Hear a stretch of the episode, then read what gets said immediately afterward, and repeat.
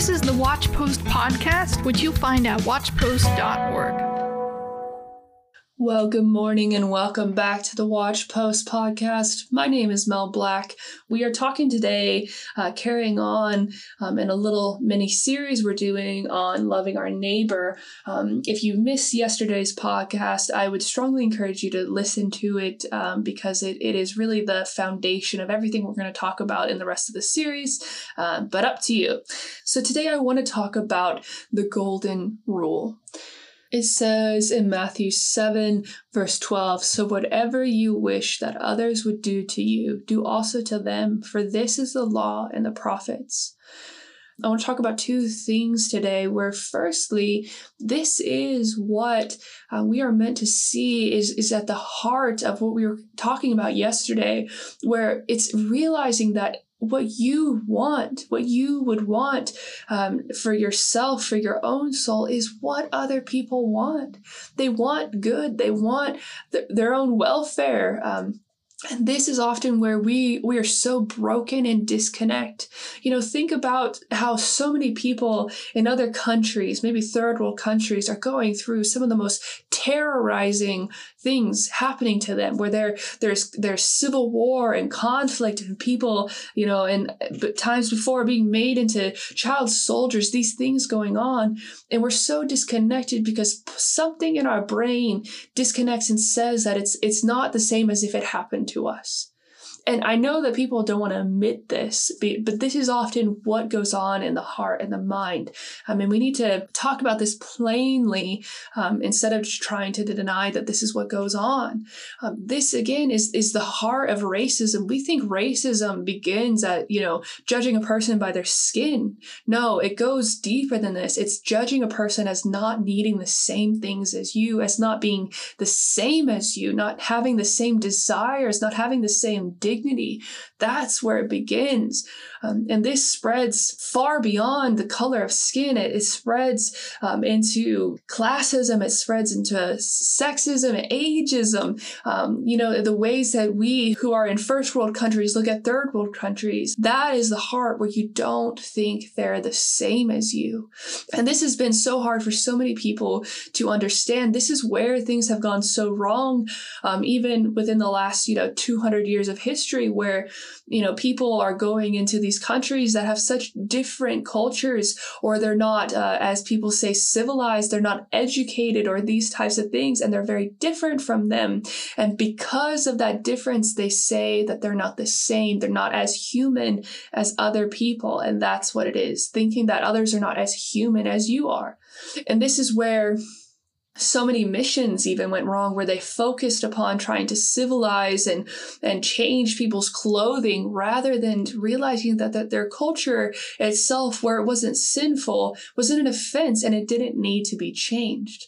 But I'm digressing a little bit. That is the heart. It's the heart of not seeing that people are the same. And I think this is so often what I think a lot of people think that they are respecting, and because a lot of times, other people are not respecting this. They think that they are, but they go too extreme. They say that that nothing can now be called sin, that nothing can now be called wrong, and this is not true. Where we are meant to understand people's uniqueness and differences and accept these. At the same time, this never means that there isn't still one truth, that there isn't still the Word of God telling us what is sin and telling us what is not sin. But we often call sin what is not sin, and we often fail to call sin what is sin. So example, again, is, going into any sort of different culture, bringing the gospel. There is so much about that culture that doesn't need to be changed, but something like idol worship, that needs to be changed, or anything that's related to that, that needs to be done away with. But the world today so often sees those things as beautiful. It sees those things as a part of the culture, and therefore it's wrong to resist those things. No, it's not wrong. That is sin, and sin itself is always to be done away with. But you shouldn't try to remove the entirety of a person's culture, identity, differences from you, and that's where things go wrong. So within the Golden Rule, we're meant to see that equality, that sameness, that, we understand it. Like, if you were in that person's shoes, how would you want to be treated? And that's very much what it is. But it's also realizing that people are all the same as you. Now, the second part I want to talk about is how we so often think we're, obeying the golden rule, but the golden rule actually reveals something pretty incredible today, which is where we reveal how we think we should be treated and how we're actually contrary to God in this. What I mean is that we often will try to do unto others what we think is good and is right, and it is often sinful and wrong to act this way. So, for example, it's very common in our culture to think that we're just going to go and be these moral people without God. And so we run around and we encourage people, and we encourage them in what we think is important. And we reveal from this how what we value is wealth, how we value flattery and pride and selfishness and wanting that permission to live a self-indulgent life and encouraging each other in it. And we reveal ourselves. So something important for us to understand in the golden rule is, again, that it has to be applied biblically. It has to be applied underneath God.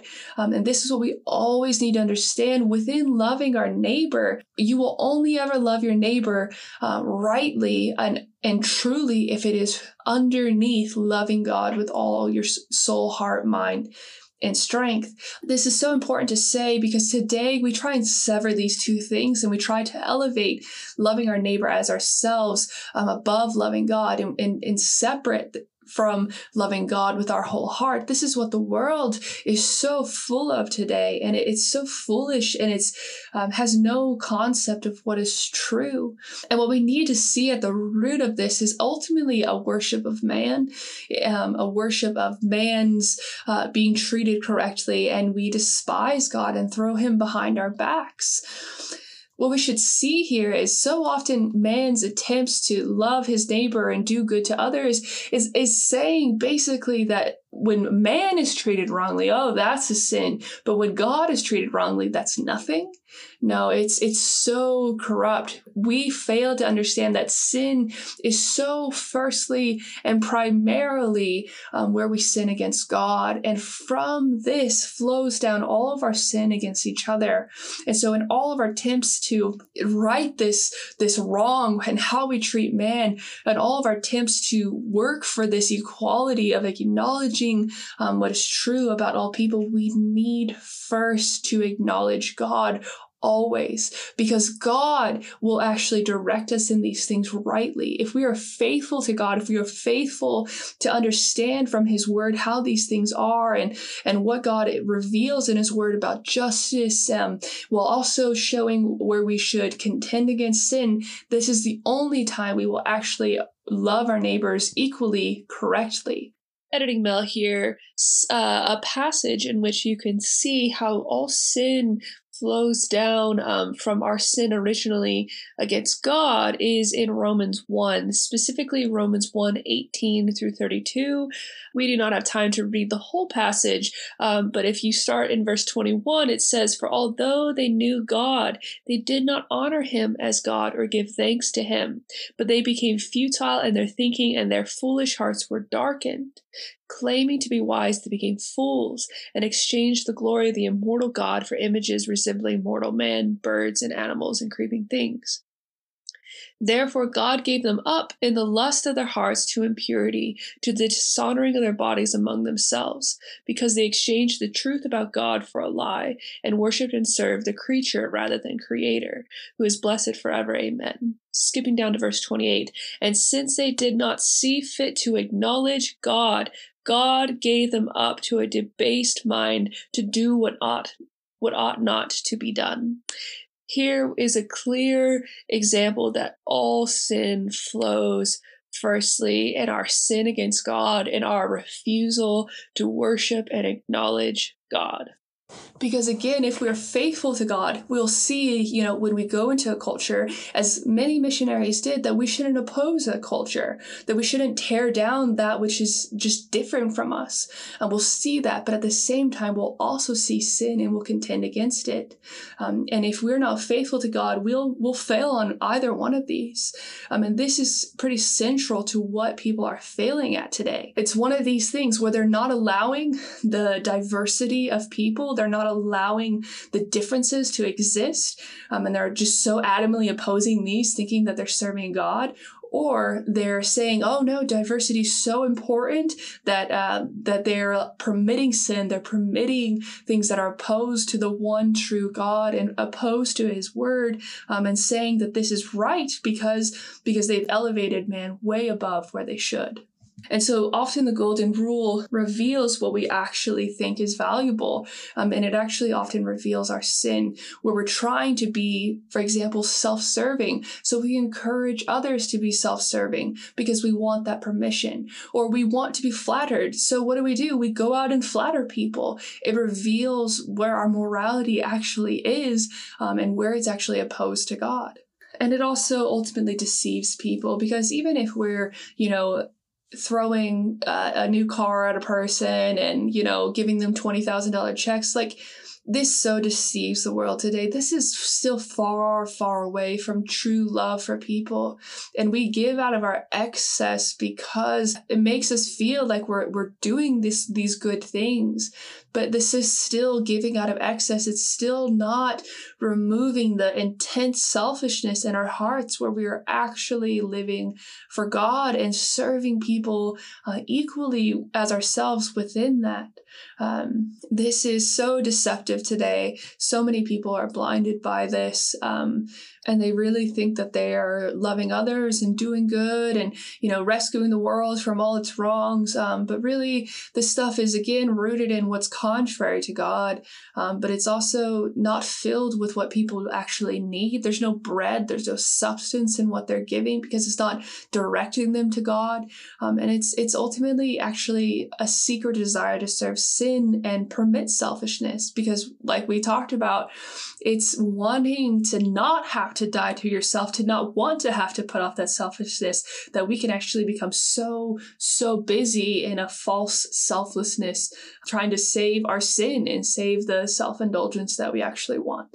So it's talking about the Golden Rule. There's a lot for us to consider, where it reveals our sin, where it reveals our selfishness and shows us what we are ultimately called to, a right regard for the things of God, and within that, a right regard for the souls of others, as well as ourselves. So we will continue on this tomorrow, talking about how we need the law, because while we are called to love people, we don't. And so the law is very needful for mankind in order to keep this equality between people in place. And we'll talk about that tomorrow. So I hope to see you all there. Take care. For more content like this, visit watchpost.org.